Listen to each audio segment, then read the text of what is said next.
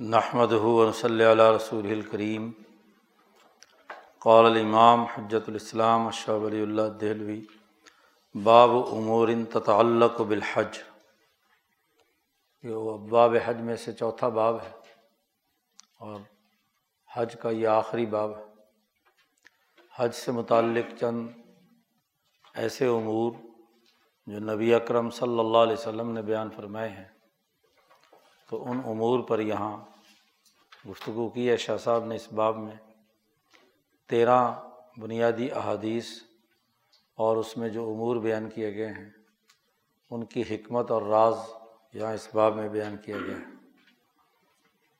حج کے متعلقات میں سے سب سے اہم ترین حجر اسود ہے اور حجر اسود کے بارے میں نبی اکرم صلی اللہ علیہ وسلم کا قول سب سے پہلے نقل کیا ہے۔ آپ صلی اللہ علیہ وسلم نے ارشاد فرمایا کہ حجر اسود جنت سے اترا ہے۔ اور جب یہ اترا تھا وہ اشد بیاضم من البن دودھ سے بھی زیادہ سفید تھا۔ بہت زیادہ سفیدی تھی اس میں۔ فصودت ہو خطایا بنی آدم۔ انسانوں کے گناہوں نے اسے کالا کر دیا۔ دودھ سے بھی زیادہ سفید تھا۔ لیکن انسانوں نے اس کو چوما اور اس کی طرف استلام کیا تو انسانوں کے گناہوں نے اسے کالا کر دیا۔ اب اس کا نام ہی کالا پتھر بن گیا۔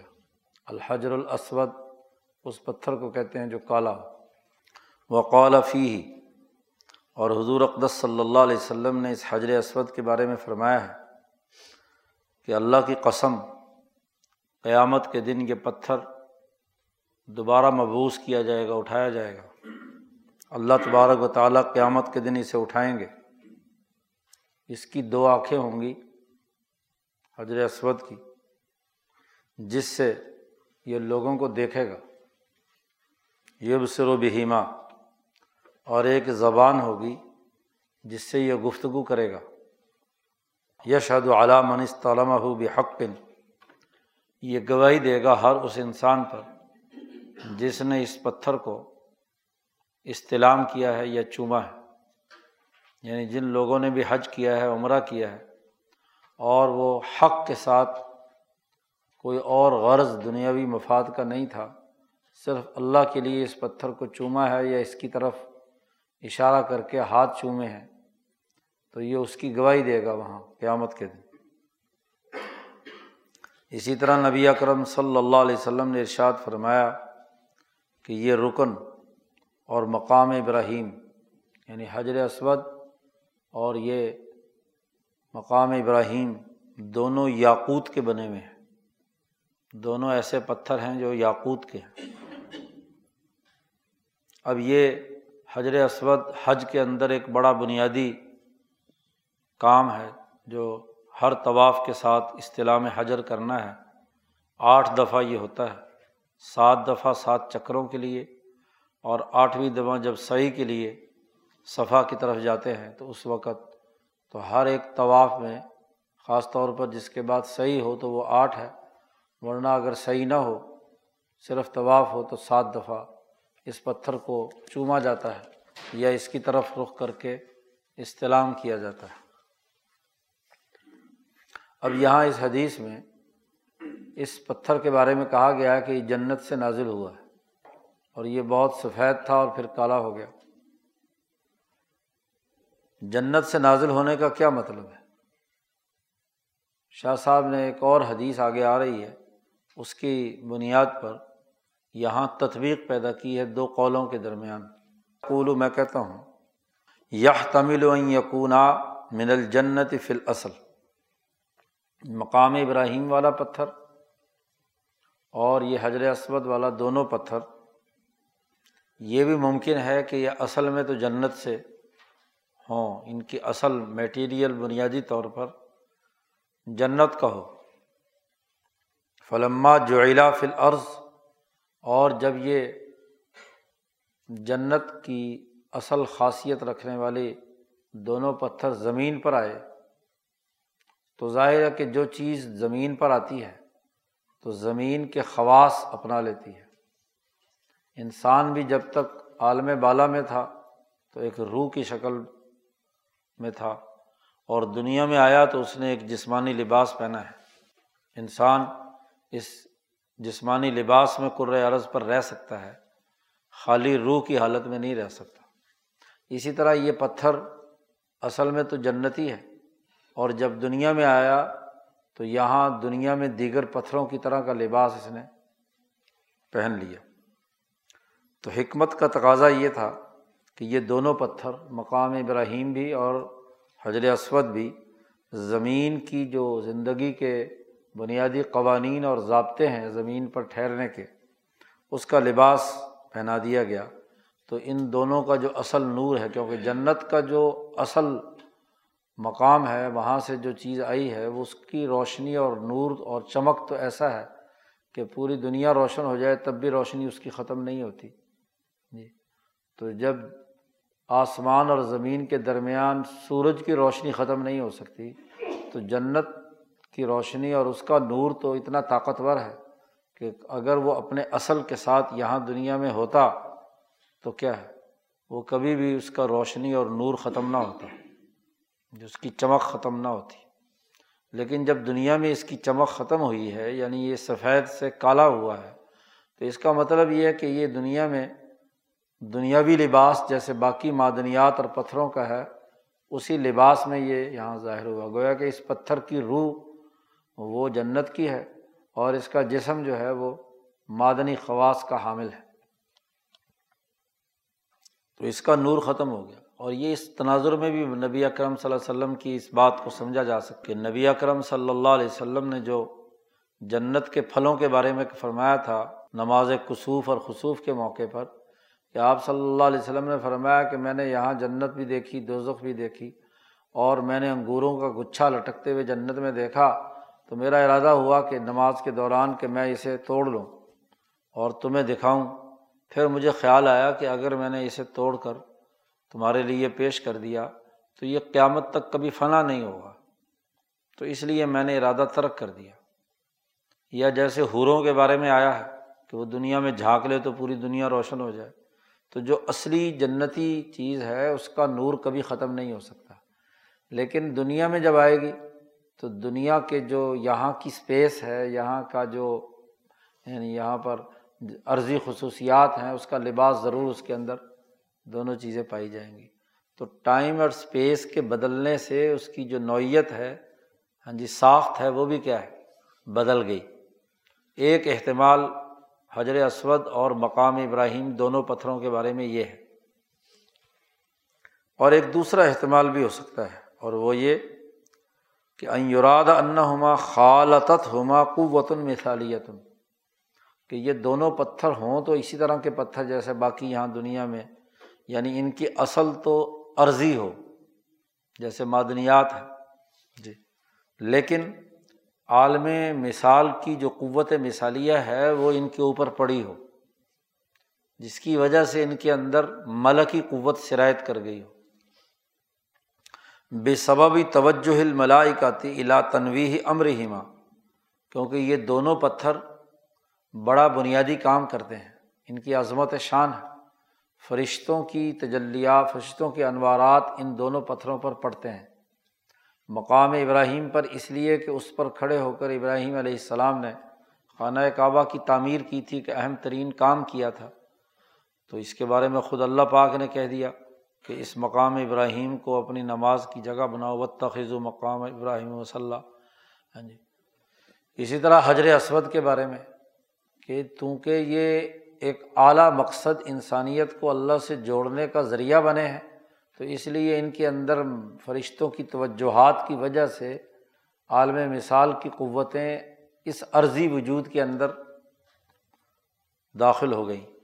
اور مالا اعلیٰ کی ہمتیں اور جو آدم، بنی آدم کے نیک لوگ امبیا علیہم السلام اور نیک لوگوں کی ہمتیں اس پتھر کے ساتھ جڑ گئیں۔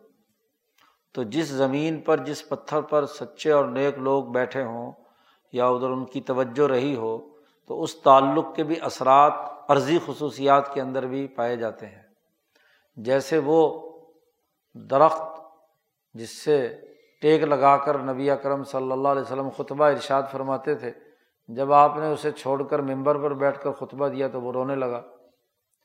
تو اس آپ صلی اللہ علیہ وسلم کی جسم مبارک کے، اس تنے کے ساتھ ٹچ کرنے کی وجہ سے اس کے اندر بھی ایک خاص قسم کی مثالی وجود اور ملکیت کی صلاحیت پیدا ہو گئی۔ وغیرہ وغیرہ۔ بہت ساری مثالیں ہیں اس کی۔ حتیٰ سورت فی ہما یہاں تک کہ ان دونوں پتھروں میں یعنی مقام ابراہیم اور حضر اسود میں قوت ملکیہ پیدا ہو گئی۔ تو دونوں پہلو ہو سکتے ہیں۔ شاہ صاحب کہتے ہیں، یہ میں دو باتیں کیوں بیان کر رہا ہوں؟ جبکہ حدیث میں موجود ہے کہ یہ پتھر جنت سے نیچے اترا ہے۔ تو جنت ہی بھی اصل ہو سکتا ہے، لیکن زمین پر آیا تو زمینی لباس پہنا۔ اور زمینی بھی ہو سکتا ہے، جس پر کیا ہے؟ ملکی قوتوں کے اثرات کی وجہ سے یہ شاعر میں سے بن گیا۔ شاہ صاحب فرماتے بہادہ وجہ توفیق بین قول ابن عباس رضی اللہ تعالیٰ عنہما۔ اسی جو دونوں باتیں میں نے بیان کی ہیں، اسی سے حضرت ابن عباس رضی اللہ تعالیٰ عنہ کا قول اور حضرت محمد ابن الحنفیہ رضی اللہ عنہ کے قول میں تطبیق پیدا کی جا سکتی ہے۔ وہ یہ فرماتے ہیں کہ بھائی یہ پتھر جو ہے حجرم بن احجار العرض یہ زمین کے پتھروں میں سے ایک پتھر ہے۔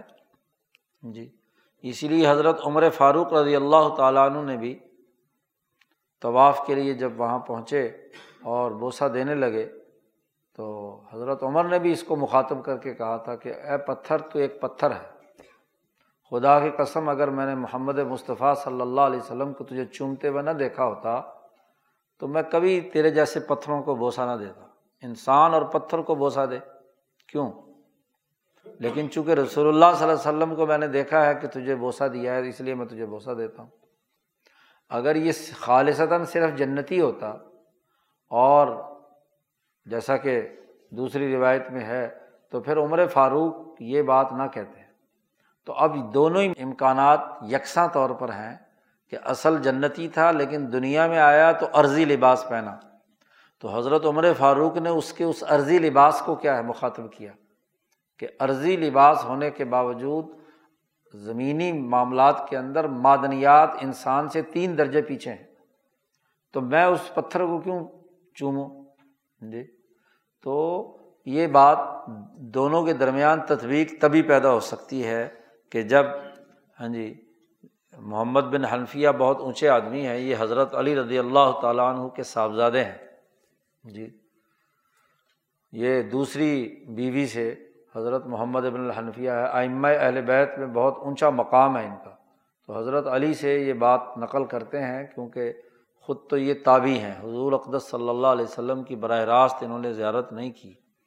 لیکن حضرت علی کی جانب سے یہ قول، تو اب حضرت علی کے یہ قول کو محمد بن حلفیہ نقل کر کے کہتے ہیں، یہ ایک زمین کا، یہ ایک پتھروں میں سے ایک پتھر ہے۔ تو اس قول میں اور ابن عباس رضی اللہ تعالیٰ عنہ کے قول کے اندر تطبیق تبھی ہو سکتی ہے کہ یا جنتی ہو اور زمینی لباس پہنا ہے۔ تو جس بزرگ نے اسے زمینی پتھر کہا ہے، وہ اس کے زمینی وجود کی وجہ سے کہا ہے۔ اور جن لوگوں نے کہا کہ یہ جنتی ہے، تو یا تو اصلی جنتی ہے یا زمین کا ہی تھا، لیکن جب مالا اعلیٰ کی قوتیں اور انوارات اس پر پڑیں، تو یہ جنتیوں کی طرح ہو گیا۔ شاہ ولی اللہ صاحب فرماتے وقت شاہد نا آیا نن ہم نے اچھی طرح ان آنکھوں سے مشاہدہ کیا ہے۔ حج کے دوران جو دو سال شاہ ولی اللہ صاحب نے وہاں حرمین شریفین میں گزارے ہیں تو وہاں شاہ صاحب فرماتے ہیں کہ میں نے اپنی ان آنکھوں سے ظاہری طور پر مشاہدہ کیا ہے کہ ان البعیتا کہ بیت اللہ الحرام اور مسجد حرام کا پورا کا پورا صحن، وہ ہر وقت بھرا رہتا ہے ملکی قوتوں سے۔ قوت ملکیہ ہر وقت وہاں اس پورے حرم کے اندر ہاں جی موجود رہتی ہیں۔ اور ولی داری کا اسی واسطے واجب ہے کہ فل مثالی جو چیز جس پر عالم مثال کی توجہ مستقل چل رہی ہو، تو اس کی بنیادی خاصیت یہ ہے کہ اس کے اندر زندگی کے آثار پیدا ہوتے ہیں۔ اور جس میں زندگی کے آثار پیدا ہو جائیں، اس کی دو آنکھیں بھی ہوتی ہیں اور اس کی زبان بھی ہوتی ہے۔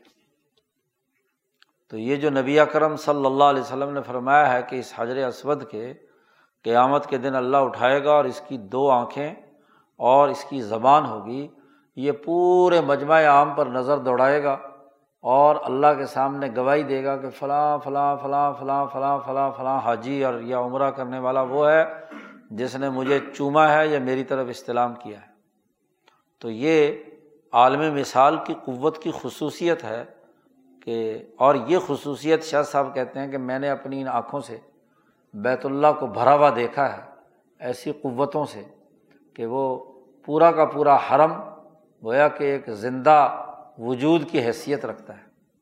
اسی لیے امام شاہ ولی اللہ فرماتے ہیں فیض الحرمین میں کہ یہ خانہ کعبہ دراصل یہاں آدم سے لے کر اب تک تمام الاظم امبیا اوریا صحابہ اور ہر آنے والے بزرگوں کی جو ارادے، عزائم اور ہمتیں، وہ سب کی سب مجتمع ہیں یہاں۔ اور وہ انسانی دلوں کو اللہ کی طرف کھینچتی ہیں۔ انسانی روحوں کو اللہ کی طرف کھینچنے کا سبب اور ذریعہ بنتی ہیں۔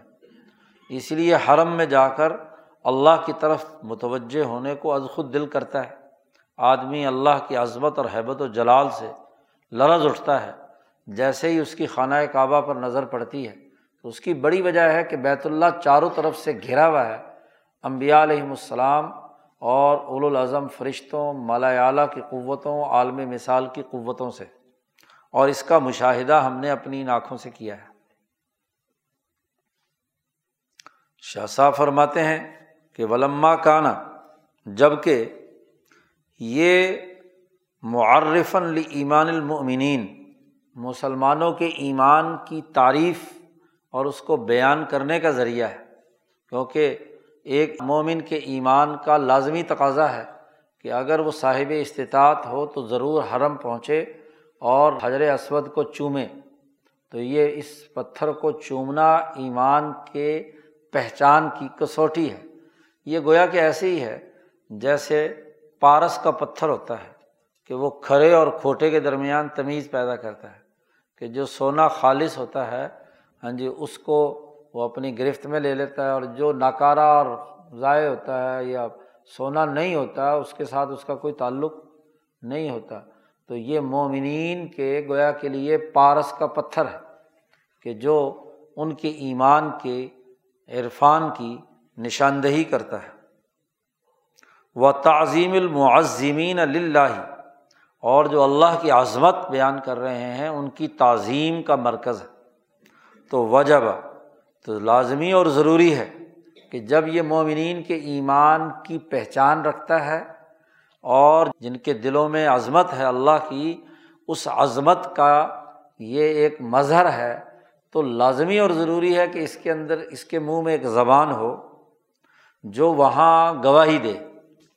اللہ کے سامنے گواہی دے، شہادت دے، لہو او علیہ ہی جو ایمان والا ہے اس کے تو مفاد میں گواہی دے گا کہ واقعی یہ مومن تھا۔ اور او علیہ ہی اور یا وہ جو گیا نفاق کے ساتھ وہاں یا گیا ہی نہیں، دونوں صورتیں۔ تو اس کے خلاف گواہی دے گا کہ بھائی یہ یہ جو تھے لوگ جن پر حج فرض ہو چکا تھا اور اس کے باوجود یہ لوگ حج کرنے نہیں آئے، تو ان کے خلاف گواہی دے گا کہ ان کا ایمان بہت ہی کمزور اور ناقص تھا۔ اور یہ بات وہی ہے کہ کما زکرنا جیسا کہ ہم نے وہ راز بیان کیا تھا کہ انسان کے ہاتھ اور پاؤں بولیں گے، کہ جب انسان اپنے بد آمالیوں کا انکار کرے گا تو اللہ پاک اس ہاتھ جس نے جرم کیا ہے، وہ پاؤں جس نے جرم کیا ہے، وہ پاؤں گواہی دے گا کہ کیا تو نے میرے ذریعے سے فلانا کام نہیں کیا تھا؟ جی تمام جسم کے وہ اعضاء خود بولیں گے۔ جی چمڑا بولے گا، قرآن نے کہا ہے۔ تو وہاں انسان پریشان ہو کر اپنے ہاتھ اور پاؤں اور اپنے چمڑوں سے کہے گا کہ تو، اور تو تو چپ کر، تو کیوں میرے خلاف گواہی دے رہا ہے؟ تجھے کس نے بلا لیا؟ اللہ پاک نے جملہ نقل کیا ہے نا کہ کیا، کس چیز نے تمہیں ابھارا کہ تم میرے خلاف گواہی دو؟ تو وہ ہاتھ، پاؤں اور چمڑے انسان کے کہیں گے، ان تقن اللہ الدی ان تقق اللہ شعی ہمیں اس ذات نے بلوایا ہے جو دنیا کی ہر چیز کو بلوا سکتی ہے۔ جی ہر چیز میں قوت گویائی رکھ سکتی ہے، تو یہ تو پتھر ہے۔ اور پتھر بھی ایسا ہے جو جنتی ہے اور جو انسانوں کے ایمان کی گواہی دینے والا ہے۔ تو گواہ کو بولنے کی اجازت ہونی چاہیے نا۔ بولے گا تب جب اس کی زبان ہوگی۔ تو وہ اپنی زبان سے کیا ہے، گواہی دے گا۔ یہ مطلب ہے اس حدیث کا جس میں نبی کرم صلی اللہ علیہ وسلم نے کہا ہے کہ اس کی ایک زبان اور دو آنکھیں ہوں گی۔ یہ پہلی حدیث نقل کی ہے اور اس کا راز بیان کیا ہے۔ نمبر دو، نبی کرم صلی اللہ علیہ وسلم نے ارشاد فرمایا کہ منطاف بحاظ البئی تھی اسبو ان یوحسی ہی جس نے اس بیت اللہ الحرام کا طواف کیا، سات چکر لگائے یحسی ہی جی اور ان کی گنتی کی، آگے پیچھے نہیں کیا، چھ یا آٹھ وغیرہ نہیں کر دیے، پوری گنتی کے ساتھ اس لیے آج کل ایک ہاں جی وہ کڑا سا بنا دیا ہے۔ تو اگر آدمی یاد رکھنا چاہے تو وہ انگلی میں پہن لیتے ہیں، وہ ہاں جی تصویر کے دانے ہیں۔ تو ایک چکر پورا کیا، اسے پورا کر دو۔ تو سات چکر یاد رہ جاتے ہیں کہ جی ساتواں ہو گیا۔ تو جس نے سات چکر نکالے، اور وصلہ رکعت ہی نہیں اور طواف کے بعد دو رکعت جو واجب الطواف ہے، وہ بھی پڑھی۔ تو وہ آدمی ایسا ہی ہے جیسا کہ کوئی غلام آزاد ہو گیا۔ ایک مومن جو ہے، گویا کہ جس گناہوں اور دنیا کے چیزوں میں مبتلا تھا، غلام بنا ہوا تھا، گویا کہ اس نے ایک غلام آزاد کر دیا۔ اور اس طواف کے دوران ما وضع، جو آدمی بھی ایک قدم رکھتا ہے یا اٹھاتا ہے۔ جی ایک ہوتا ہے قدم اور ایک ہوتا ہے کرم۔ کرم کہتے ہیں دو قدموں کو۔ ایک دفعہ پاؤں رکھا، دوسرا رکھا اور پھر جب یہ آگے گیا، اس کو کہتے ہیں کرم، یہ پانچ فٹ کا ہوتا ہے اور ڈھائی فٹ کا ہوتا ہے ایک قدم۔ تو پاؤں نیچے رکھنا وضع کہا ہے اور رفا اسے جب اٹھایا۔ تو یہ اسی طرح انسان چلتا ہے طواف کے دوران، جو قدم بھی رکھا یا اٹھایا۔ تو اللہ تبارک و تعالیٰ ہر قدم پر اس کے لیے نیکی لکھتا ہے۔ اور وہ محا بہا سیاح اور اس کا ایک گنا مٹا دیتا ہے اور اس کا جنت میں ایک درجہ بڑھا دیتا ہے۔ تو طواف کی یہ فضیلت نبی اکرم صلی اللہ علیہ وسلم نے بیان فرمائی، طواف فرض حج کا ہو یا عمرے کا ہو یا نفلی طواف ہو، ہر طواف کے بارے میں نبی کرم صلی اللہ علیہ وسلم نے یہ بات فرمائی ہے۔ آج کل ایک بہت بڑی خرابی یہ ہے کہ لوگ بہت سا وقت حرم میں رہتے ہوئے یعنی چیزوں میں ضائع کر دیتے ہیں۔ خاص طور پر یہ جو پاکستان، ہندوستان سے یہاں سے لوگ جاتے ہیں، یہ زیارات کے چکر میں پڑے رہتے ہیں۔ یاد رکھو، سب سے مقدس ترین جگہ بیت اللہ الحرام ہے۔ اور سب سے اہم ترین عمل مکہ مکرمہ کے اندر طواف ہے۔ طواف سے بڑھ کر نہ کوئی زیارت ہے اور نہ کوئی عبادت ہے۔ جتنا وقت ملے، اس میں طواف کرنا چاہیے۔ بلکہ تمام بزرگوں کا معمول یہی رہا ہے۔ کہ عمرے سے بھی زیادہ بہتر یہ ہے۔ عمرہ تو جو آئے آپ نے ایک کر لیا، جب سب سے پہلے آئیں گے، عمرہ تو کریں گے۔ ایک اور بھی یہاں سے جانے والوں کو رہتا جی بس نفلی عمرے جی کتنے کر لیے جی دس کر لیے، بیس کر لیے، تیس کر لیے، گنتی کرتے رہتے ہیں۔ اور جی فلانے کی طرف سے کر لیا، فلانے کی طرف سے کر لیا۔ اور اس کے لیے مسجد عائشہ جا کر تنعیم جسے کہتے ہیں، وہاں سے احرام باندھتے ہیں۔ تو چار پانچ چھ گھنٹے تو لگ ہی جاتے ہیں اس کام میں۔ ہاں ایک آدھ دفعہ اگر ہو تو ٹھیک ہے، لیکن نفلی عمرے کے مقابلے میں نفلی طواف زیادہ ادر و ثواب کا باعث ہے۔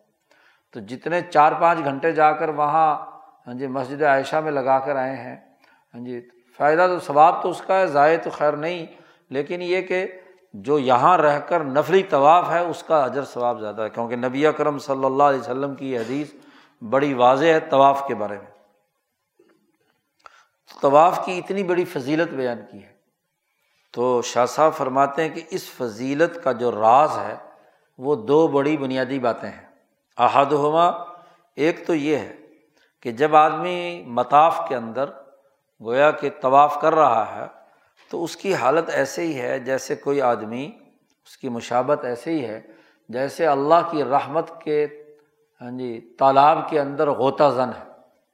گویا کہ انوارات الہیہ برس رہے ہیں، فرشتوں کی توجہات ہیں اور آدم علیہ السلام سے لے کر اب تک تمام انبیاء، اولیاء اور صحابہ اور اونچے درجے کے الاظم لوگوں کی ہمتیں وہاں متوجہ ہیں۔ انسانی دلوں کو کھینچ کھینچ کر لا رہی ہیں۔ تو اس پورے انوارات کے گویا کے تالاب کے اندر انسان غوطہ زن ہے۔ اور مل اعلیٰ کی دعوات اور دعائیں ادھر متوجہ ہیں۔ اور اس کا قوی امکان ہے کہ جب وہ آدمی وہاں پر ہو تو گویا کہ اس وقت اس کی خاصیت سب سے قریب ترین اللہ کے ہونے کے اعتبار سے ہے اور اس کا یقین ہونے کی وجہ سے۔ تو اس سے بڑھ کر اور فضیلت کیا ہوگی کہ آدمی اس تالاب کے اندر غوطہ زن ہے، ان انوارات کے پورے ماحول کے اندر طواف میں گھوم رہا ہے۔ تو اس سے بڑھ کر اور فضیلت کیا ہوگی؟ تو حرم سے باہر نکل کر ہاں جی لوگ بازاروں میں شاپنگ کرنے کے لیے ادھر ادھر سڑکوں پہ ایسے ہی، ایسی ایسی زیارات اب تو لوگوں نے گھڑ لی ہیں جو کبھی ہاں جی کسی کے علم میں بھی نہیں تھی۔ کیونکہ وہ جو، جنہوں نے پیسے ویسے کمانے ہوتے ہیں، ٹیکسی ویکسی والے، وہ ایسے ہی بس گھڑتے رہتے ہیں۔ فلانی جگہ پہ بھی زیارت ہے جی فلانی جگہ زیارت ہے، فلانی جگہ زیارت ہے۔ ہاں جی کچھ تو جعلی ہیں، کچھ اصلی ہیں۔ اب غور سور پہ جانا کوئی فرض واجب نہیں ہے۔ بھائی، نبی اکرم صلی اللہ علیہ وسلم تو ایک مقصد کے لیے گئے تھے، ہجرت کرنی تھی۔ غار ہرا پہ جانا کوئی فرض واجب نہیں ہے۔ غار ہرا نبی کے لیے تھی کہ آپ پر وہی نازل ہونی تھی۔ تم جاؤ گے تمہارے اوپر وہی نازل ہوگی وہاں۔ تو بلا وجہ کی وہاں وہ پہاڑوں پر چڑھنا اور تھکنا اور سارا کام کرنا۔ ہاں جی۔ تو عشق الگ بات ہے، لیکن جو اصل بات جس کی فضیلت خود نبی اکرم صلی اللہ علیہ وسلم بیان کر رہے ہیں، اسے چھوڑ رہے ہیں۔ اور جو ادھر ادھر سے سنی سنائی بات ہے، وہاں پہنچ رہے ہیں۔ جی۔ تو یہ بزرگوں کا بہرحال یہ معمول کبھی نہیں رہا۔ وسانی ہیما اور دوسری فضیلت کی وجہ یہ ہے کہ جب انسان جی اس کام کو کرتا ہے اللہ کے حکم سے اور خالص ایمان کے ساتھ، اور اللہ نے جو وعدہ کیا ہے اس کی تصدیق کرنے کے لیے، تو گویا کہ یہ اس کے ایمان کی شرح اور اس کی تشریح بیان کر دی۔ اب جب اتنا بڑا مالا اعلیٰ کی توجہ اور امبیا کی توجہ اور اولیا کی توجہ وہاں ہے اور آپ بھی صدق دل کے ساتھ طواف کر رہے ہیں، تو گویا کہ آپ کا ایمان ان پر ظاہر ہو رہا ہے۔ اگر حضر اسود جو ہے گواہی دے گا، تو کیا آپ کے نبی آپ کی گواہی نہیں دیں گے؟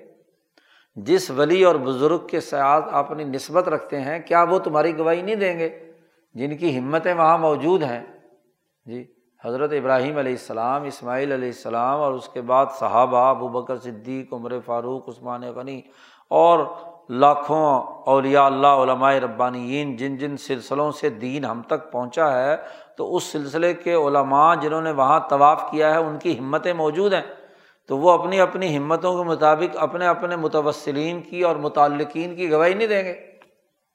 تو یہ ایمان، گویا کہ اس کا تعلق طواف کرنے والے کے دل کے ایمان کی تشریح سے ہے۔ اور اس کا تعلق اس مالا اعلیٰ کی دعاؤں سے ہے۔ تو دو طرفہ فضیلت ہے۔ مالا اعلیٰ کی فضائل سے بھی اور انسان کے ایمان کے اظہار کے طور پر بھی۔ تیسری حدیث لائے ہیں کہ نبی اکرم صلی اللہ علیہ وسلم نے ارشاد فرمایا کہ سب سے بڑا دن، اس سے بڑا کوئی دن نہیں ہوتا کہ جس دن میں اللہ پاک جہنم سے انسانوں کو نکالتا ہے اور وہ عرفات کا دن ہے، یوم عرفہ ہے، نویں ذی الحج کا، جب انسانوں کا جم غفیر جو عرفات کے میدان میں اللہ کے سامنے گر گڑاتا ہے، تو اللہ تعالیٰ اس دن انسانوں کو جہنم سے نجات دلانے کا فیصلہ کرتے ہیں۔ اور وہ دن ایسا ہوتا ہے کہ جس میں سب سے زیادہ کثرت سے انسانوں کو آزادی دی جاتی ہے۔ اور اس وقت اللہ تبارک و تعالیٰ انتہائی قریب ہوتا ہے اور پھر فرشتوں کے سامنے بڑے فخر سے کہتا ہے وہ فرشتوں تم تو کہتے تھے کہ یہ خون بہائے گا انسان، یہ مارے گا اور یہ ایک دوسرے کے خون کا پیاسا ہوگا۔ یہ دیکھو، یہ لاکھوں انسان میرے لیے صرف یہاں پر جمع ہے اور بڑے پرامن طریقے سے میرے سامنے گر گرا رہے ہیں۔ تم تو کہتے تھے کہ جی جناحن و نصب ہو بے حمدی کا بن قدس الق ہم ہی تیری تصویر اور تقدیس بیان کرتے ہیں۔ تم ان انسانوں کے بارے میں، آدم کے بارے میں کیا کہا تھا؟ یہ دیکھو، یہ میرے بندے میری عبادت کر رہے ہیں۔ تو اللہ پاک فخر کا اظہار کرتے ہیں۔ اس دن عرفات کے میدان میں فرشتوں کے سامنے کہ تم یہ کیا یہ نبی اکرم صلی اللہ علیہ وسلم نے ارشاد فرمایا۔ اقول شب اللہ صاحب فرماتے ہیں وزال کا اس کی وجہ یہ ہے کہ ناسا اس لیے کہ لوگ جب گر گڑاتے ہیں اجتماعی طور پر اللہ کے سامنے اور فات کے میدان میں پچیس تیس لاکھ کا مجمع جب اللہ کے سامنے گر گڑاتا ہے، اور وہ بھی اجتماعی طور پر، اور پھر اللہ کی رحمت کا نزول وہ اس میں کوئی تاخیر نہیں ہوتی۔ ایک پکارے دو پکاریں، چار پکاریں، تھوڑے پکاریں تو ان کی پکار میں تو ہو سکتا ہے تھوڑی بہت تاخیر ہو جائے۔ لیکن جب اتنے لاکھ انسان پکار رہے ہیں تو پھر اللہ کی رحمت میں تاخیر نہیں ہوتی اور اللہ کی طرف سے جو روحانیت نازل ہوتی ہے وہ خوب اچھے طریقے سے پھیلتی ہے اور اس کے نتیجے میں اللہ تبارک و تعالیٰ بہت سارے لوگوں کے کو جہنم سے نکال کر جنت میں داخل کرنے کا اعلان کرتے ہیں۔ چوتھی حدیث لائے ہیں۔ نبی اکرم صلی اللہ علیہ وسلم نے ارشاد فرمایا کہ عرفہ کے میدان میں جو دعائیں انسان مانگتا ہے، ان میں سب سے بہترین دعا آپ صلی اللہ علیہ وسلم نے فرمایا، اور وہ خیر ما کل تو انا ون نبی یون امن قبلی۔ اور سب سے بہترین دعا جو میں نے بھی اور مجھ سے پہلے یہاں آنے والے تمام امبیا نے جو دعا مانگی، وہ صرف اور صرف ایک ہے، لا الہ الا اللہ وحدہ لا شریک اللہ یہ دعا جو ہے، نبی اکرم صلی اللہ علیہ وسلم نے فرمایا کہ تمام دعاؤں میں سب سے بہترین دعا ہے جو عرفات کے میدان میں مانگنی چاہیے۔ وزالی کا شاہ صاحب فرماتے ہیں کہ یہ اس وجہ سے ہے کہ یہ تمام جو ذکر اذکار کی اقسام ہیں، ان میں تمام اقسام ذکر کو یہ آپس میں جمع کیے ہوئے ہیں۔ شاہ صاحب، اگلا باب آ رہا ہے، اس کے بعد ابواب الحسان جی سلوک و احسان سے متعلق وہاں شاہ صاحب نے ذکر کی دس اقسام بیان کی ہیں، ذکر اللہ کی دس اقسام بیان کیے ہیں۔ تو یہ جو ذکر جو یہاں بیان کیا جا رہا ہے، یہ وہ دس کی دس اقسام کا جامع ہے۔ کلمہ طیبہ لا الہ الا اللہ، یہ تمام ازکار ذکر اذکار کا سب سے جامع ترین دعا ہے۔ اسی لیے رغبت اس میں بھی اور ایک اور جملہ بھی فرمایا کہ عرفات کے میدان میں یہ بھی ہے کہ سبحان اللہ والحمد للہ ولا الہ الا اللہ وحدہ لا شریک۔ تو یہ و اکبر، تو یہ جو تصویر ہے یعنی تیسرا کلمہ ہے، تو اس کی بھی فضیلت ہے۔ اور بہت سارے جگہوں میں اور بہت سے اوقات میں ہاں جی اس کی تفصیلات خود نبی اکرم صلی اللہ علیہ وسلم نے بیان فرمائی ہیں۔ کما یا عطیف دعوات جیسا کہ آگے ہاں جی دعوات کا باب آ رہا ہے، جس میں ابواب الحسان احسان اور سلوک حاصل کرنے کے جو طور طریقے بیان کیے ہیں، ان میں ایک ذیلی عنوان ہاں جی دعاؤں کا بھی ہے۔ تو وہ اس دعوات کے باب میں اس کی ہم تفصیلات بیان کریں گے، شاہ صاحب کہتے ہیں۔ پانچویں بات یہ ہے کہ یہ ایک مستقل سنت ہے کہ انسان جانور قربانی کا لے کر حرم جائے، اگرچہ حج کا ارادہ نہ بھی ہو یعنی بغیر حج کے صرف عمرے کے لیے بھی جائے اگر، تو جانور قربانی کا ساتھ لے کر میقات سے جائے۔ تو یہ حدی لے جانا خانہ کعبہ کی طرف یہ بھی سنت میں سے ہے۔ اور یہ سنت اس حوالے سے ہے کہ حضرت ابو بکر صدیق رضی اللہ تعالیٰ عنہ کو نبی اکرم صلی اللہ علیہ وسلم نے امیر بنا کر بھیجا تھا۔ اور وہ عمرے کی نیت سے مدینہ سے گئے تھے۔ جب مکہ فتح ہوا، مکہ فتح ہونے کے بعد ہاں جی یہ اعلان کرنے کے لیے کہ آئندہ سال کوئی مشرق یہاں پر حج کرنے نہیں آئے گا۔ چونکہ مکہ فتح ہو چکا ہے اب اس پر حکمران حضور اقدس صلی اللہ علیہ وسلم ہے اور نئے آنے والے حکمران حضور صلی اللہ علیہ وسلم نے اعلان کیا ہے کہ آج کے بعد اگلے سال سے کوئی مشرق حج کرنے نہیں آئے گا۔ اور جو معاہدات ہیں ان سے برات کا اعلان کریں مجمع عام میں تمام قبائل کے سامنے کہ ہم جتنے بھی ہمارے معاہدات غیر مسلموں کے ساتھ ہیں، وہ ہاں جی اگر تو ان کی مدت ختم ہو گئی تو ختم ہو گئے، ختم ہے، آئندہ ہمارا کوئی معاہدہ نہیں ہے۔ اور جن سے ابھی مدت باقی ہے، ان کو چار مہینے کی مہلت ہے، چار مہینے کے بعد یہ خود بخود معاہدہ ختم ہو جائے گا۔ اب یہ بات طے ہے کہ ابو بکر صدیق حج کے لیے نہیں گئے تھے۔ عمرے کا احرام باندھا تھا، تو سات احرام وہ حدی بھی لے کر گئے تھے۔ تو نبی اکرم صلی اللہ علیہ وسلم کی موجودگی میں ایسا کام ہوا ہے، تو اس کا مطلب یہ کہ بغیر حج کے بھی اگر کوئی عمرے کے لیے جانا چاہے تو بھی حدی لے جا سکتا ہے۔ یہ کیوں شاہ صاحب کہتے ہیں تاکہ اللہ کے کلمے کی سربلندی قائم کی جائے ممکن حد تک کہ اللہ کے لیے جانور قربان کرنے کے لیے آدمی وہاں لے جا رہا ہے۔ تو قدیم زمانے میں تو سہولت تھی، اب آج کل تو چونکہ میقات سے لے کر جانا تو نہ تو اس پر سوار ہو کر جانے کی اجازت ہے، تو چونکہ باقی جو پابندیاں ہیں اس کی وجہ سے اب تو لے جانا بہت مشکل ہے۔ مقامی لوگ اگر جانا چاہیں اور وہ بھی اجازت ہو تو جا سکتے ہیں۔ چھٹی حدیث لائے ہیں۔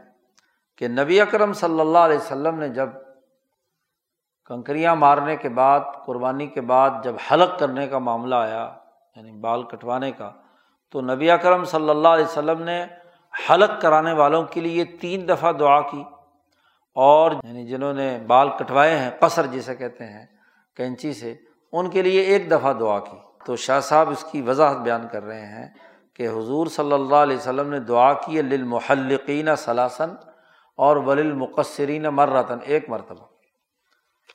یہ اس لیے کہ حلق کی فضیلت واضح ہو جائے۔ جی اس طرح پھروانا، بال منڈوانا جو ہے، اس کی فضیلت واضح طور پر سب کے سامنے آ جائے۔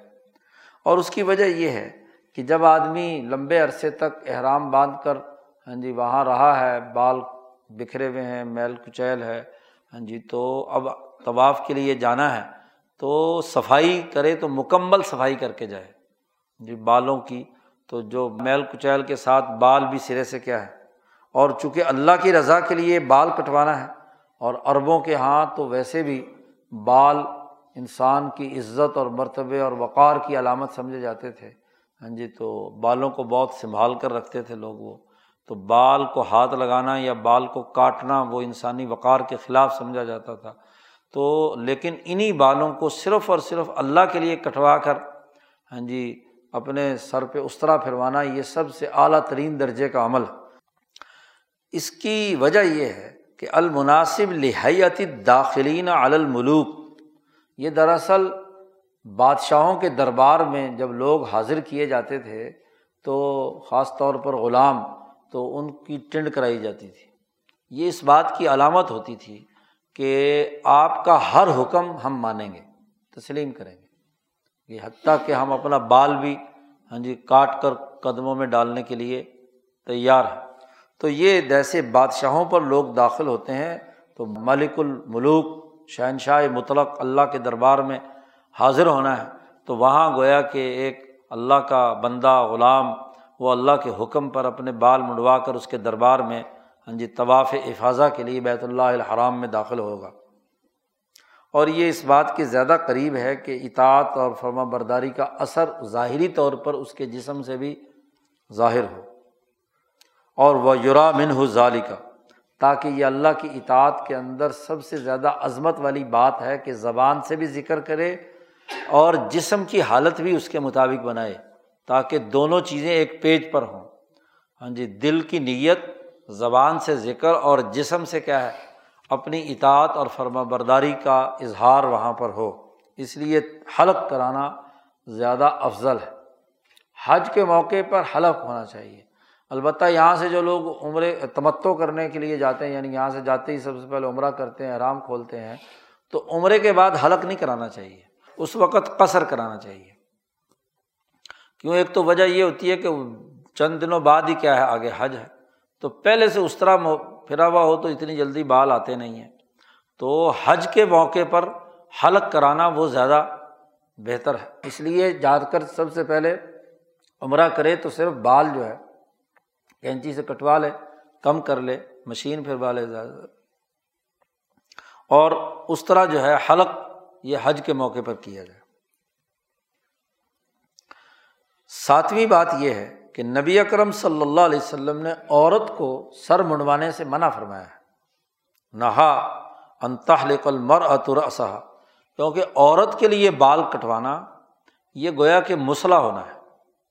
عورت کی شان اور اس کی عظمت اور اس کا حسن اس کے بالوں میں ہے۔ تو بال کٹوانا ایسے ہی ہے جیسے اس کا ایک عزب ضائع کر دیا گیا۔ تو مسئلہ کہتے ہیں کہ جس کو اس طریقے سے کاٹ چھاڑ دیا جائے کہ وہ انسانیت ہی اس کی ناک کاٹ دی، کان کاٹ دیا، تو ایسے عورت کے بال کاٹنا ایسے ہی جیسے عورت کا ناک کاٹ دیا۔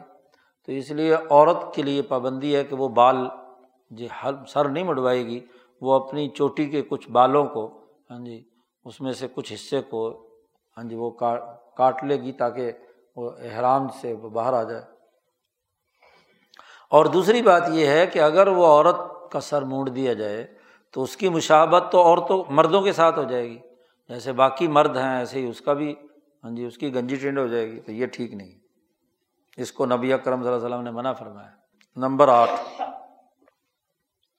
ایک اور مسئلہ جو اختلافی ہے، وہ شاہ صاحب نے یہاں بیان کیا ہے۔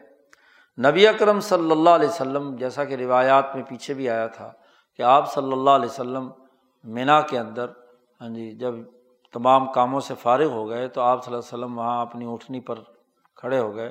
کہ جس کو کوئی مسئلہ پوچھنا ہے، کیونکہ ایک ہی حج فرمایا تھا، جس نے کوئی مسئلہ پوچھنا ہے، لوگ پوچھیں۔ تو چونکہ بہت بڑا مجمع تھا، تو ایک آدمی آیا، اس نے کہا کہ جی او ہو میں نے ابھی جانور ذبح نہیں کیا تھا، پہلے ہی سر منڈوا لیے۔ جی۔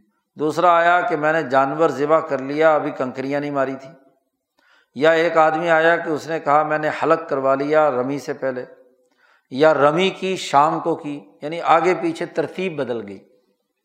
او افاظہ قبل الحلق، اور حلق نہیں ہوا، اور وہ بیت اللہ کی طرف حج کرنے کے لیے یعنی طواف کرنے کے لیے چلا گیا۔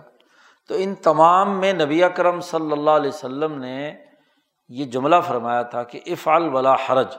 بخاری، مسلم سیاستہ کی روایات میں یہ جملہ موجود ہے کہ نبی اکرم صلی اللہ علیہ وسلم نے، بلکہ بخاری کی روایت میں یہ ہے کہ جس نے بھی آ کر یہ پوچھا کہ میرا اس تین کام جو ہیں کنکریاں مارنا، قربانی کرنا اور حلق کروانا۔ احرام سے باہر نکلنا اس کے لیے ترتیب ہے یا ترتیب نہیں ہے؟ یہاں چونکہ یہ ایک اختلافی مسئلہ ہے، امام اعظم، امام ابو حنیفہ رحمۃ اللہ علیہ کے یہاں ترتیب واجب ہے۔ جی لازمی اور ضروری ہے کہ پہلے کنکریاں مارے، پھر اس کے بعد قربانی کرے اور قربانی کے بعد سر منڈوائے۔ یہ ترتیب واجب ہے۔ کسی نے اگر یہ ترتیب پوری نہیں کی تو اور آگے پیچھے کر دیا تو امام اعظم، امام بنیفہ رحمۃ اللہ علیہ کے ہاں ہاں جی اس پر ایک دم واجب ہے۔ قربانی کرنی پڑے گی کیونکہ ترتیب کی خلاف ورزی کی ہے۔ اور ان کا مستدل بھی ایک حدیث ہے حضرت عبداللہ ابن عباس رضی اللہ تعالیٰ عنہما کی۔ ابن عباس رضی اللہ تعالیٰ عنما فرماتے ہیں کہ چونکہ ابھی پہلا حج تھا تو پہلے حج میں لوگوں سے غلطیاں ہوئی ہیں۔ ہاں جی تو کسی نے آگے کر دیا، کسی نے پیچھے کر دیا۔ تو نبی اکرم صلی اللہ علیہ وسلم نے یہ جو فرمایا تھا کہ افعال ولا حرج، کہ کرو کوئی حرج کی بات نہیں ہاں جی کر لو بس۔ تو چونکہ پہلا حج تھا تو سختی نہیں فرمائی گئی۔ تو اور آپ صلی اللہ علیہ وسلم کا یہی پہلا بھی تھا اور آخری بھی تھا۔ لیکن ابن عباس فرمایا کرتے تھے کہ یہ پہلے ہونے کی وجہ سے آپ صلی اللہ علیہ وسلم نے یہ چھوٹ دی ہے۔ اب جو ہے ترتیب واجب ہے۔ اس لیے ابن عباس رضی اللہ تعالیٰ عنہ پہلے وہ آدمی ہیں کہ جنہوں نے باقاعدہ فتویٰ دیا کہ جس نے یہ ترتیب خراب کر دی ہاں جی تو وہ اپنا دم دے، قربانی دے۔ تو ابن عباس کے اس قول کو امام اعظم، امام ابونیفا نے اختیار کیا ہے۔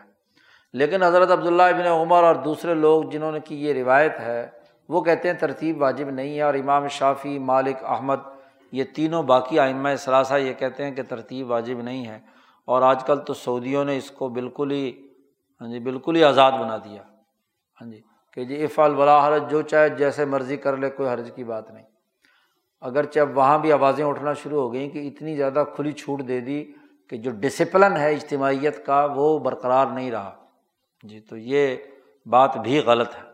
جی خود ان کے یہاں سعودی علماء میں ہی اب تو کافی اختلافات شروع ہو گئے۔ تو ایک تو آج ان کر انہوں نے بالکل ہی اس کو فری کر دیا، تو یہ بھی درست بات نہیں ہے۔ تو یہاں حضور صلی اللہ علیہ وسلم نے لا حرج کا کہا تھا۔ اور شبری اللہ صاحب فرماتے ہیں کہ ولم یا امر بکفارتن۔ نبی اکرم صلی اللہ علیہ وسلم نے کسی کفارے کا حکم خود نہیں فرمایا۔ ہر ایک سے یہی کہا کہ ٹھیک ہے، کوئی بات نہیں، تم نے آگے پیچھے کر لیا ہے تو کوئی حرج نہیں۔ کر لو، اگلا جو اگلا کام رہ گیا وہ کر لو۔ شاہ ولی اللہ صاحب یہاں امام شافی وغیرہ کی طرف ہے۔ امام ابو حنیفہ کے خلاف رائے ہے یہاں شاہ ولی اللہ صاحب کی۔ تو شاہ صاحب فرماتے ہیں کہ وہ سکوت و عند الحاجاتی بیان نبی اکرم صلی اللہ علیہ وسلم نے یہاں خاموشی اختیار فرمائی ایک ایسے موقع پر کہ جہاں اگر دم واجب ہوتا تو خود نبی اکرم صلی اللہ علیہ وسلم کہتے کہ بھائی تم نے یہ تو تبدیلی کر لی ہے لیکن دم ادا کرو۔ تو خود حضور نے دم کے بارے میں سکوت اختیار کیا۔ تو یہ سکوت اختیار کرنا ہی تو خود ایک بیان ہے۔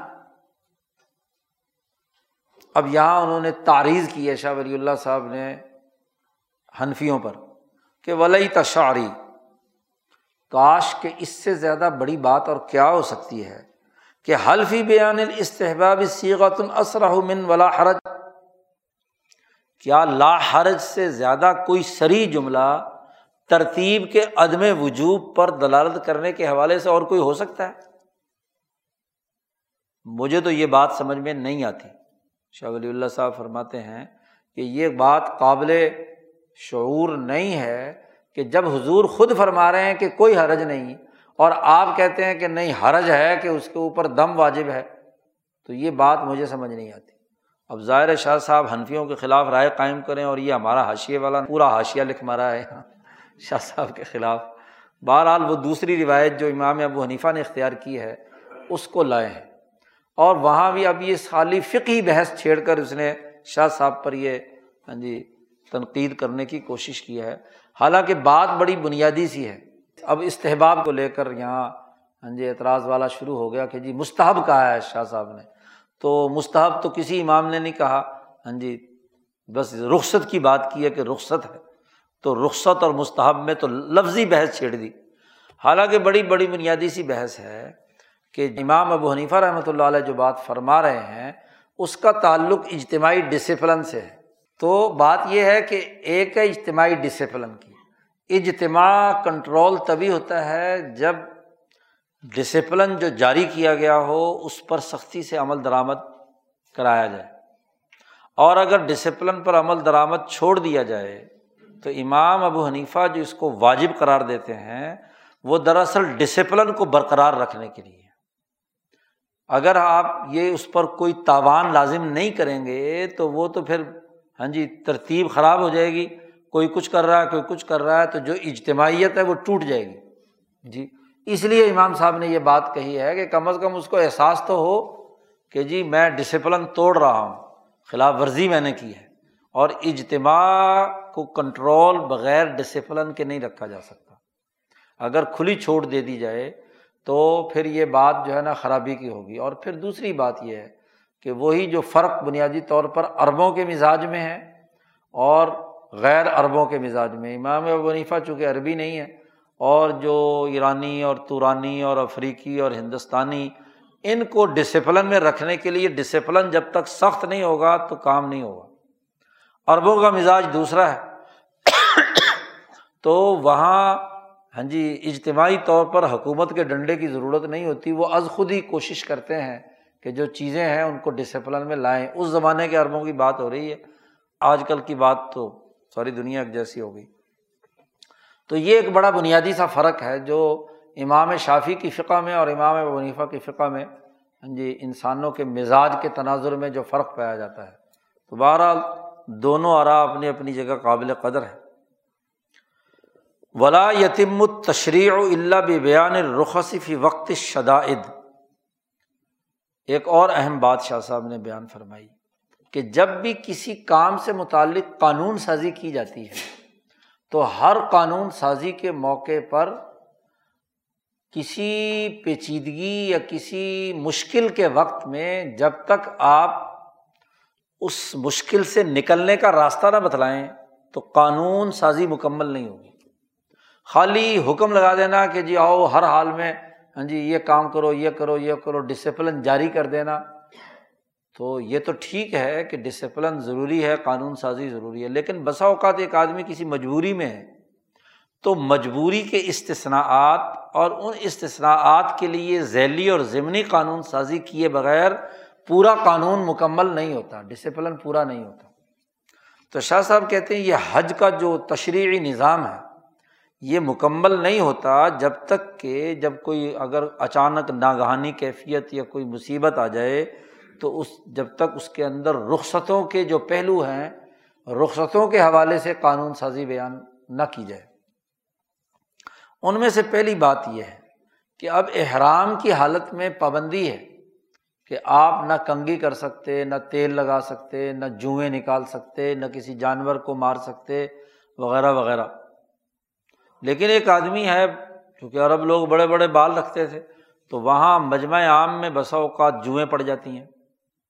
جی جیسا کہ کاب ابن اجرا رضی اللہ تعالیٰ عنہ ہاں جی نبی اکرم صلی اللہ علیہ وسلم نے ان کی حالت دیکھی کہ وہ احرام کی حالت میں ہیں ہاں جی مدینہ سے احرام باندھا ہوا ہے، یہاں تک تو دس بارہ پندرہ دن ہو گئے، مٹی اور برا حال ان کا اور ان کے جسم میں جوئیں پڑ گئی اور وہ جوئیں ان کے جسد سے ہاں جی ان کے چہرے پر ہاں جی آنکھ پہ داخل ہو رہی ہیں، ادھر سے آ رہی ہیں، ناک میں گھس رہی ہیں، ادھر ادھر۔ تو حضور صلی اللہ علیہ وسلم نے ان کی حالت دیکھی تو حضور صلی اللہ علیہ وسلم نے ان سے پوچھا کاب سے کہ کیا تیرے یہ جو جانور تیرے جسم پر چہرے پر پھر رہے ہیں، کیا تجھے تکلیف دے رہے ہیں؟ تو کاب نے کہا، یا رسول اللہ، بڑی تکلیف ہے۔ ہاں جی۔ اب نہ ان کو میں مار سکتا، نہ ان کو ہاں جی جھٹک سکتا، کیونکہ جھٹک دیا، کہیں مر گئی تو پھر میرے اوپر ہاں جی دم واجب ہو جائے گا۔ تو بڑی تکلیف میں ہوں میں تو۔ اور پھر کھانا کھانے بیٹھے ہیں، وہاں اس میں گر رہی ہیں، ادھر گر رہی ہیں، ادھر گر رہی ہیں۔ تو آپ صلی اللہ علیہ وسلم نے فرمایا کہ پھر ایسے کرو کہ تو اپنا سر مڑوا لے، کیونکہ جواں کا خاتمہ گنجے ٹینٹ کیے بغیر نہیں ہو سکتا۔ ہاں جی جتنی مرضی نکال لو، پھر بھی کہیں نہ کہیں سے پھر کوئی نہ کوئی رہ جاتی ہے۔ اور جیسے رہتی ہے تو انڈے بچے خوب دیتی ہے۔ تو آپ صلی اللہ علیہ وسلم نے فرمایا کہ تو حلق کرا لے۔ حالانکہ احرام کی حالت میں تھے۔ اور حرق کی چونکہ خلاف ورزی کی ہے تو نے احرام کی، تو پھر ایک ٹوکرا کھجوروں کا جو ہے نا، وہ غریبوں میں تقسیم کر دینا۔ ہاں جی چونکہ اب تکلیف کی حالت میں ہے، اذیت کی حالت میں ہے، تو اذیت کو دور کرنے کا راستہ تو ہونا چاہیے نا۔ اب یہ تو نہیں کہ جی قانون نافذ ہو گیا ہے، اب چاہے آدمی، تو باقی لوگ جن کو کوئی تکلیف نہیں ہے، وہ تو ٹھیک ہے، احرام کی حالت میں رہیں، لیکن وہ تکلیف ہے، اس کی تکلیف کو دور کرنے کا راستہ بھی تو بتانا ہے۔ تو اس کا راستہ یہی ہے کہ تم حلق کروا لو اور وہ تقسیم کر دو۔ یا اسی طریقے سے اگر مریض ہے تو قرآن حکیم نے اس کا راستہ نکالا ہے۔ کہ فمن کان من کو مریضن او بھی ازم مرس ہی جی۔ اگر کھانا کھلانے کے لیے کچھ نہیں ہے اور مریض بھی تھا، اب ایک آدمی کے پاس اتنی طاقت نہیں کہ ایک ٹوکرا کھجوروں کا خریدے اور غریبوں میں تقسیم کرے، تو پھر کیا ہے؟ تو پھر اللہ نے راستہ قرآن نے بتلا دیا کہ حفیظ دیا تم تین دن روزے رکھو یہاں۔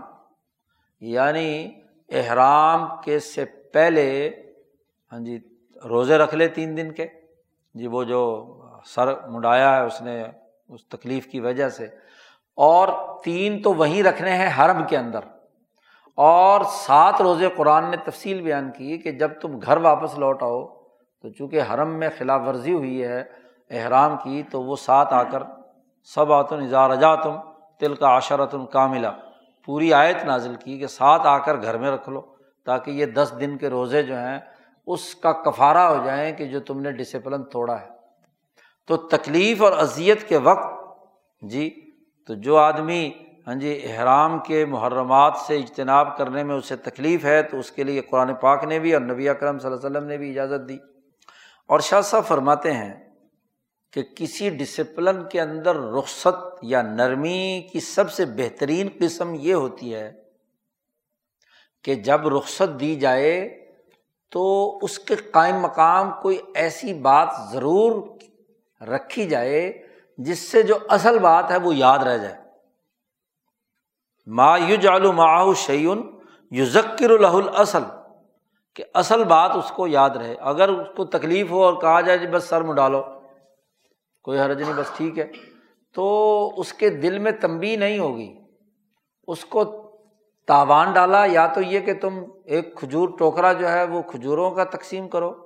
اور یا یہ کہ کم از کم اس کی جگہ پر تین روزے رکھو تاکہ تمہیں پتہ چلے کہ تم نے ایک ڈسپلن توڑا ہے۔ ورنہ اگر کھلی چھٹی دے دی جائے کہ بس ٹھیک ہے جی جوئیں پڑ گئیں، سر ڈالو تو پھر تو تمبی نہیں ہوگی۔ جو اصل بات ہے وہ یاد نہیں رہے گی احرام والی۔ اور پھر ہاتھ آدمی ذرا سی کوئی ایک آدھ جو نظر آئی تو سر مڈا کر بیٹھ گیا۔ تو بھائی، اب اگر مڈانا ہے تو یا تو تین دن کے روزے رکھے، بلکہ دس دن کے روزے رکھے۔ تین حرم میں اور سات حرم سے باہر گھر جا کر۔ اور یا کوئی فدیہ دے۔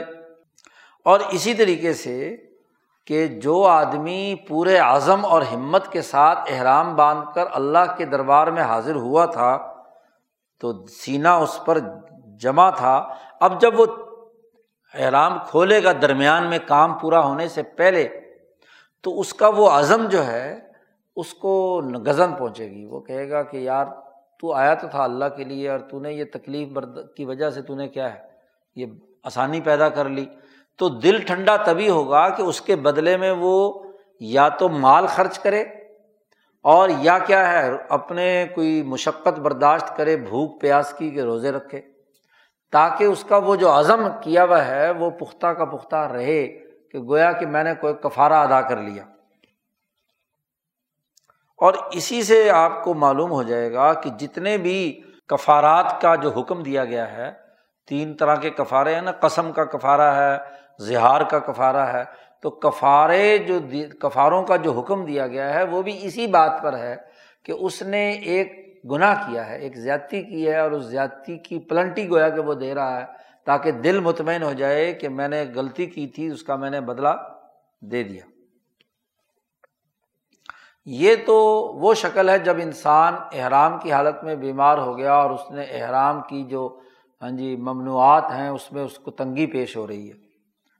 دوسری شکل یہ ہے کہ ایک آدمی احرام باندھ کر حج کے لیے چلا گیا اور وہاں احرام کی حالت میں داخل ہونے کے بعد اس کو عمرہ کرنے نہیں دیا گیا یا حج کرنے نہیں دیا گیا، جس کو اصطلاح میں احسار کہتے ہیں، روک دیا گیا۔ جیسے نبی کرم صلی اللہ علیہ وسلم صلی دیبیہ کے موقع پہ احرام باندھ کر آ گئے اور یہاں عمرہ نہیں کرنے دیا گیا، آپ صلی اللہ علیہ وسلم کو تو مؤثر بن گئے۔ یا جیسے آج کل ہو رہا ہے، ابھی ایک آج صاحب آئے ہوئے تھے، وہ کہہ رہے تھے کہ جی ایک پورے سال میں یہ ابھی جو کورونا کا سال ہے، پاکستان سے ایک ہزار آدمی بھی عمرے کے لیے نہیں گئے۔ اور جو گئے ہیں، ان کے لیے اتنے سخت قوانین ہیں کہ جی جو یہاں سے احرام باندھ کر جدہ اتر بھی گیا، تو جناب وہ ایک وہاں پہلے ٹیسٹ ہوگا، اگر جناب والا پازیٹیو آ گیا تو پانچ دن، دس دن ہوٹل میں اپنے خرچے پر رہنا ہے۔ جی۔ اور پھر وہاں سے نکل کا اگر نگیٹو ہو گیا تو پھر بھی جا کر ہوٹل میں ٹھہرنا ہے۔ مکہ میں بھی پانچ دن تک۔ پانچ دن کے کرنطینہ کے بعد پھر پولیس آئے گی۔ وہ بیس، پچیس، پچاس آدمیوں کا ایک گروپ بنائے گی اور چاروں طرف سے گھیرا ڈال کر حرم کے دروازے تک پہنچائے گی۔ تین گھنٹے کا ٹائم ہوگا۔ تین گھنٹے میں آپ عمرہ کریں، جو بھی کچھ کریں، حرم میں رہ سکتے ہیں۔ تین گھنٹے کے بعد وہی دوبارہ ہاں جی اپنے حصار میں گنتی کر کے بندے اسی طرح لا کر ہوٹل میں بند کر دیں گے۔ اور پھر پانچ دن ہوٹل میں پھر بند رہنا۔ ہے تو صرف تین گھنٹے کے لیے مکہ میں، اور ویزا صرف پندرہ دن کا ہے۔ اور ایسے ہی وہاں بھی جا کر کیا مدینہ میں ایسے ہی ہونا ہے۔ تو اور اگر پازیٹیو آ گیا جدہ میں ہی، تو احرام بدا ہوا ہے۔ تو پھر پانچ دن کے کرنطینہ کے بعد دوبارہ پھر آ گیا۔ ہاں جی تو پھر اٹھا کر واپس بھیج دیں گے پاکستان، احرام کے ساتھ ہی۔ جی بندے ہوئے، کیونکہ جدہ میں بغیر احرام کے تو داخل نہیں ہو سکتا۔ عمرے کیا بغیر ہی اس کو واپس بھیج دیں گے۔ تو احسار ہو گیا۔ تو احسار جو ہے، جس کے بارے میں شاہ صاحب کہتے ہیں جیسے کہ کفار قریش حائل ہو گئے تھے نبی اکرم صلی اللہ علیہ وسلم اور بیت اللہ کے درمیان۔ تو آپ صلی اللہ علیہ وسلم نے اپنی قربانیاں وہیں پر ذبح کر دی تھی حلق کیا تھا اور احرام سے باہر نکل آئے تھے۔ تو ظاہر ہے کہ یہ قانون اور طریقۂ کار نبی اکرم صلی اللہ علیہ وسلم کی سنت کے طور پر جاری ہوا ہوا ہے۔ تو یہ بھی گویا کہ قانون سازی کا ایک حصہ ہے۔ دسویں حدیث لائے ہیں کہ نبی اکرم صلی اللہ علیہ وسلم نے مکہ اور مدینہ دونوں کو حرم محترم قرار دیا ہے۔ مکہ مکرمہ تو ابراہیم علیہ السلام کے زمانے سے ہی حرم تھا اور مدینہ منورہ کو خود نبی اکرم صلی اللہ علیہ وسلم نے اللہ سے دعا مانگی۔ تو اس کا راز یہ ہے کہ ہر چیز کی ایک عظمت ہوتی ہے، ہر شے کی ایک تعظیم ہے۔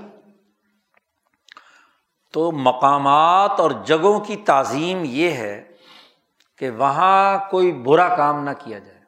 لا یتعر رضو لما فیحا بسوئن، کہ وہاں کسی قسم کے کوئی برائی کا کام نہیں کیا جانا چاہیے۔ اور شاہ صاحب کہتے ہیں کہ یہ جو حرم مکہ اور مدینہ کو بنایا گیا ہے، اس کی اصل اس بین الاقوامی قانون سے ماخوذ ہے کہ جو بادشاہوں کی جی جو پروٹوکول ہوتا ہے، بادشاہوں کی جو حما اور ان کا جو ہاں جی دائرۂ کار ہوتا ہے اس اس سے۔ اور ان کے جو مقامات یا ان کے جو ہاں جی سرکاری چیزیں ہوتی ہیں جگہ ہوتی ہیں، وہاں کے جو آداب اور قوانین اور ضابطے ہوتے ہیں، تو کسی بادشاہ کی اتھارٹی تبھی مانی جائے گی کہ جب اس کی بات اس کے اس دائرے کے اندر، جہاں جہاں اس کی حکمرانی ہے، اس میں اس کا حکم چلے۔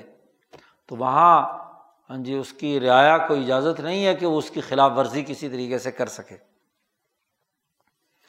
تو فعن کانا انقیاد القومی لہم کہ قوم ان کے سامنے جھکے، ان کی تعظیم کرے اور اپنے نفسوں کا مواخذہ کرے کہ وہاں اس جگہ کا نہ کوئی درخت کاٹیں گے، نہ کسی جانور کو نقصان پہنچائیں گے۔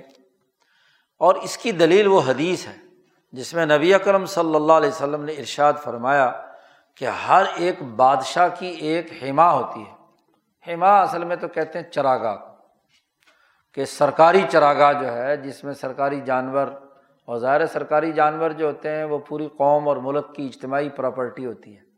تو اس کا اپنا ایک ہاں جی پروٹوکول ہوتا ہے کہ اس کی خلاف ورزی نہیں کی جا سکتی، کیونکہ وہ پبلک پراپرٹی ہے، کوئی آدمی اس کو نقصان کیونکہ بادشاہ اس پبلک پراپرٹی کا نگران اور کسٹوڈین ہے، لہٰذا اس کی خلاف ورزی کوئی نہیں کر سکتا۔ تو جیسے کہ ہر بادشاہ کی ایک نبی اکرم صلی اللہ علیہ وسلم نے فرمایا کہ ایک حما ہوتی ہے، سرکاری ہاں جی اس کا ایک دائرہ کار ہوتا ہے۔ ایسے ہی نبی اکرم صلی اللہ علیہ وسلم نے فرمایا کہ یہ مکہ مکرمہ، یہ اللہ کا حما ہے۔ اللہ کا دائرہ ہے، حرم کی جو حدود مقرر کر دی گئی ہیں۔ تو ایسے ہی یہ بھی اللہ کی کیا ہے؟ حما ہے۔ اور اللہ کی یہ حما اللہ نے جن جن چیزوں سے اللہ نے روک دیا ہے محارم ہو تو جس جس چیز سے روک دیا ہے وہ اللہ کی حما ہے۔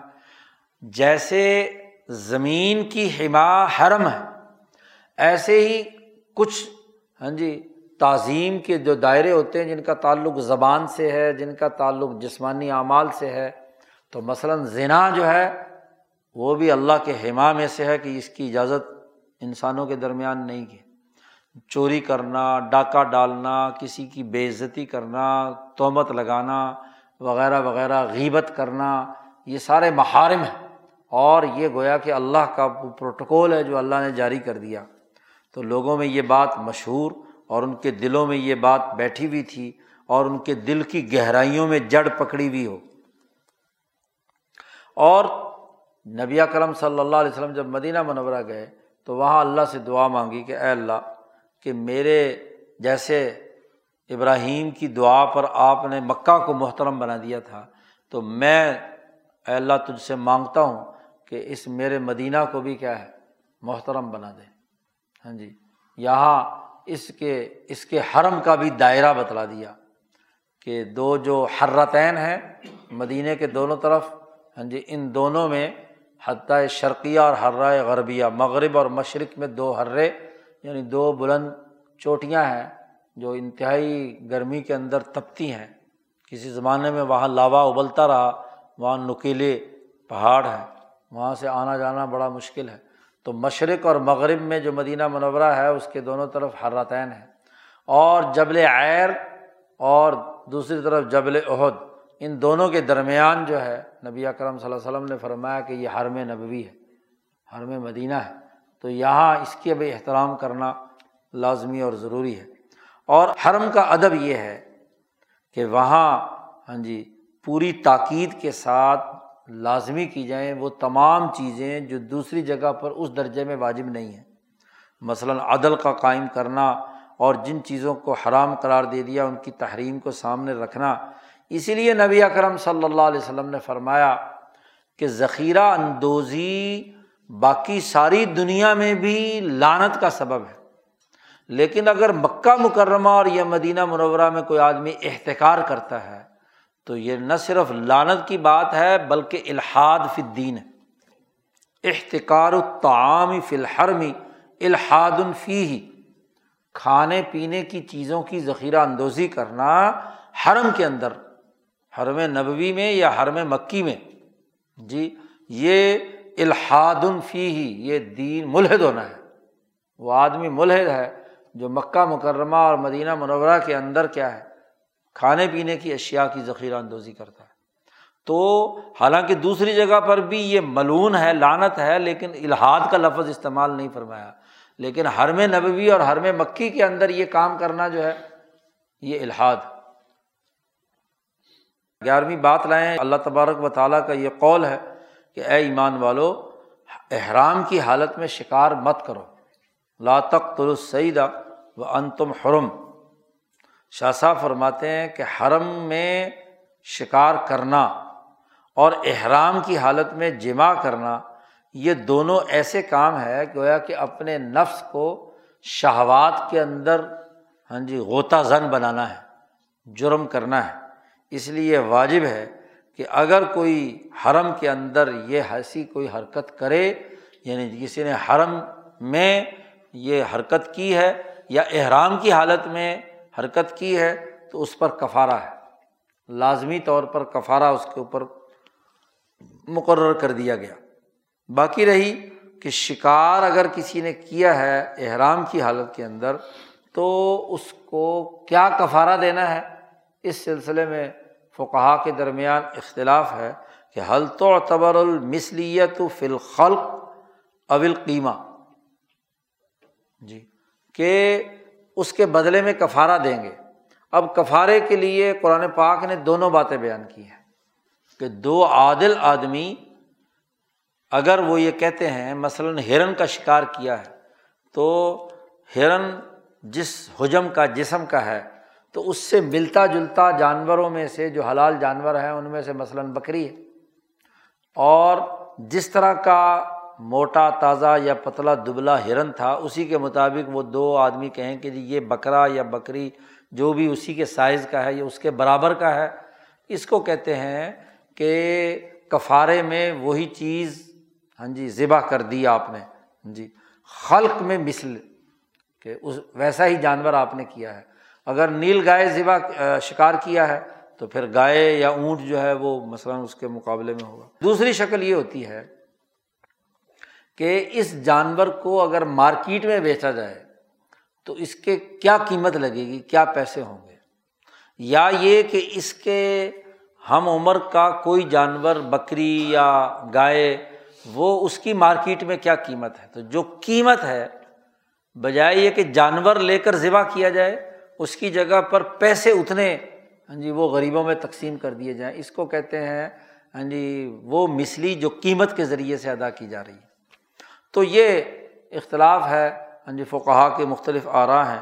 تو شاہ صاحب کہتے ہیں، اس اختلاف میں حق اور سچی بات یہ ہے کہ مناسب تو یہ ہے کہ دو عادل آدمیوں سے سوال کیا جائے، پوچھا جائے۔ اگر وہ یہ دیکھیں کہ یہ جو جانور شکار جس کا کیا گیا ہے اس سے ملتا جلتا فلاں جانور بزرگوں نے اس کو اس کا ہم مثل قرار دیا ہے، تو پہلی ترجیح تو یہ ہونی چاہیے۔ کیونکہ مقصد تو اس کو سزا دینا ہے کہ احرام کی حالت میں شکار نہ کرے۔ تو شکار اس نے کیا ہے، تو پہلی ترجیح تو یہ ہے کہ اس طرح جانور ذبح کرے تاکہ اس کو پتہ چلے کہ جانور حرم کے اندر ذبح کرنا درست نہیں ہے، تو اللہ کے نام پر دم ادا کرے۔ اور اگر وہ دونوں آدمی یہ دیکھیں کہ ویسا جانور ممکن ممکن نہیں ہے، تو پھر وہ قیمت کا بھی فیصلہ کر سکتے ہیں۔ تو قیمت کے مطابق بھی کیا ہے؟ اس کا کفارہ ادا کیا جا سکتا ہے۔ بارہویں حدیث لائے ہیں۔ نبی اکرم صلی اللہ علیہ وسلم نے ارشاد فرمایا کہ میری امت میں سے جو آدمی بھی مدینہ منورہ کی مصیبت اور تنگیوں پر صبر کرے گا۔ جی تو میں قیامت کے دن اس کا سفارشی ہوں گا۔ جی۔ تو چونکہ مدینہ منورہ جب حضور صلی اللہ علیہ وسلم تشریف لائے تھے، تو چونکہ یہ وباؤں اور مصیبتوں اور بخار کا مرکز تھا، تو شروع شروع میں جو مکہ مکرمہ سے حضرات آئے تھے، تو وہ بڑی تکلیف میں رہے۔ جی۔ تو اس موقع پر نبی اکرم صلی اللہ علیہ وسلم نے جو لوگوں کو تسلی دی کہ جو اللہ کے دین کے غلبے کے نقطۂ نظر سے یہاں آیا ہے اور اس سلسلے میں اسے تکلیف ہوئی ہے، تو اس تکلیف کی وجہ سے میں اس کی گواہی دوں گا قیامت کے دن۔ اب جب مدینہ منورہ آئے، جیسا کہ بخاری کی روایت ہے، حضرت ابو بکر صدیق رضی اللہ تعالیٰ عنہ کی بڑا شدید بخار چڑھا۔ حضرت بلال رضی اللہ تعالیٰ عنہ جو ہے، انہیں بھی بڑا شدید بخار ہو گیا۔ اور بلال نے پھر وہاں شعر و شاعری شروع کی ہے، وہ بخاری میں شعر بھی ان کے نقل کیے ہیں۔ اور وہ مکہ یاد کر کے روتے تھے، بہت بلند آواز سے۔ مکے کے پہاڑ، مکے، چونکہ سارے عمر وہاں مکہ میں گزری تھی۔ تو پھر نبی اکرم صلی اللہ علیہ وسلم نے ان کی حالت پر ترس کھا کے اللہ سے دعا مانگی کہ اے اللہ مدینہ کی وبائیں جو ہیں، ان کو یہاں سے دور بھیج دے۔ جی تو جحفہ بھیج دے۔ جنگل تھا وہ باہر، تو وہاں تو نبی اکرم صلی اللہ علیہ وسلم کی اس دعا کے بعد سے وہ ساری مصیبتیں اور بخارات مدینہ سے نکل کر جحفہ نبی اکرم صلی اللہ علیہ وسلم نے فرمایا کہ میں نے دیکھا ہے کہ ایک بڑھیا عورت بال بکھرے ہوئے کالی کلوٹی وہ مدینہ سے نکل کر جوفہ چلی گئی۔ میں نے خواب دیکھا کہ وہ جوفہ چلی گئی۔ تو صحابہ نے پوچھا کہ آپ نے کیا تعبیر کی؟ تو آپ صلی اللہ علیہ وسلم نے فرمایا کہ وہ وبائیں جو میں نے دعا مانگی تھی ہاں جی اللہ نے قبول فرمائی اور وہ جو وبائیں تھیں وہ مدینہ سے نکل کر جوفہ پہنچ گئی تو مدینہ کی مصیبت پر صبر کرنا۔ جی اس میں نبی کرم صلی اللہ علیہ وسلم فرماتے ہیں کہ میں اس کا شفیع ہوں گا۔ اس حدیث کا ایک بڑا غلط استعمال آج کل یہ ٹور آپریٹر بھی کرتے ہیں۔ مدینے میں کسی کو تکلیف ہو جائے، جگہ صحیح نہ ملے تو کہتے کوئی گل نہیں جی نبی اکرم صلی اللہ تھوڑی سفارش کریں گے اور میں کیا ہوتے کرن گے جڑا تم پالا کر کے لے کے آئے۔ ہاں جی پیسے لیے تو انہیں بہترین ہوٹل اور جگہ کے۔ ہاں جی تو تجھے نہیں اللہ میاں وہاں پوچھا کہ تیرے خلاف بھی تو سفارش کریں گے؟ وہ تو بیچارہ مسافر ہے، پھنسا ہوا ہے، تیرے قبضے میں ہے۔ ہاں جی تو تو جو مرضی اس کو تکلیف پہنچا۔ لیکن تو اپنا حشر بھی تو یاد کرنا کہ تو جو جھوٹے والا کر کے لا کر یہاں تھرڈ کلاس سے ہوٹل میں ٹھہراتا ہے اور وہاں نہ کھانے کو، پینے کو، نہ کوئی چیزیں، باقی جتنے وعدے کیے ہوئے ہوتے ہیں، یہ سب جا کر مدینہ میں بھول جاتے ہیں۔ ہاں جی۔ وہاں پیسے بچانے کے چکر میں جی پیسے اعلیٰ ہوٹل کے لیے ہوئے ہوتے ہیں اور ٹھہراتے ہیں کسی ایسے ہی بنگالی مارکیٹ میں۔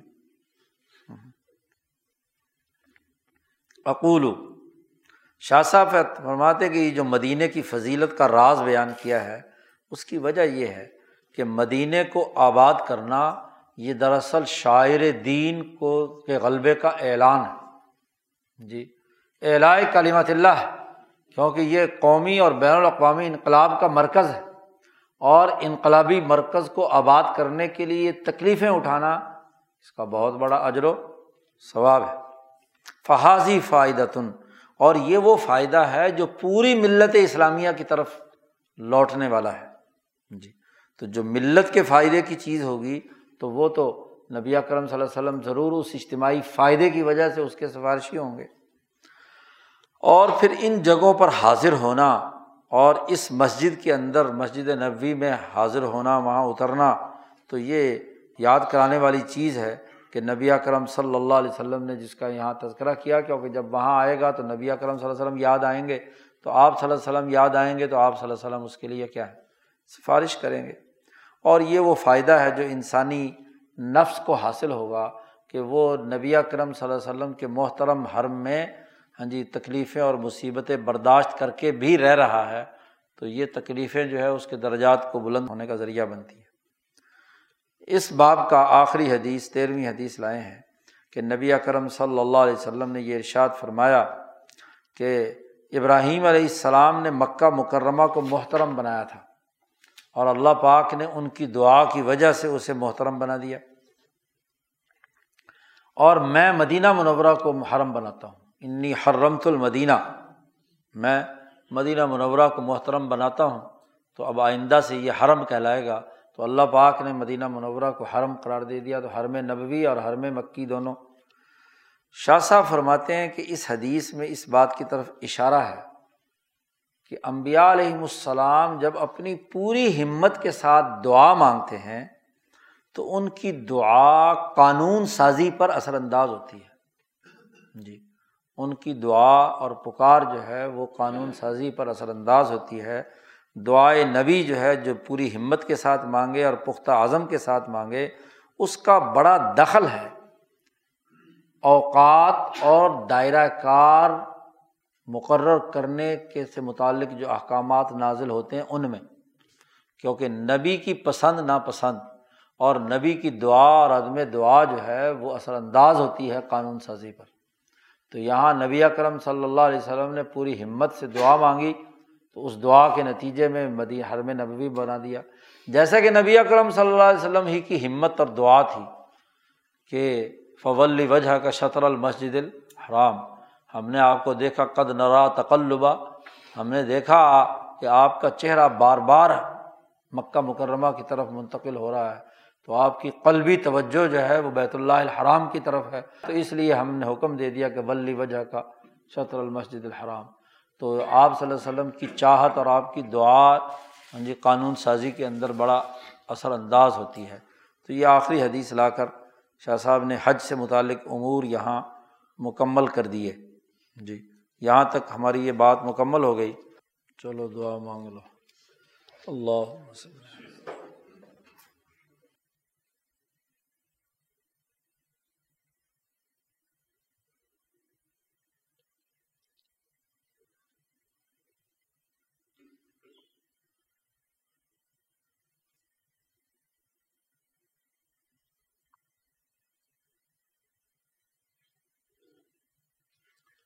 اجمعین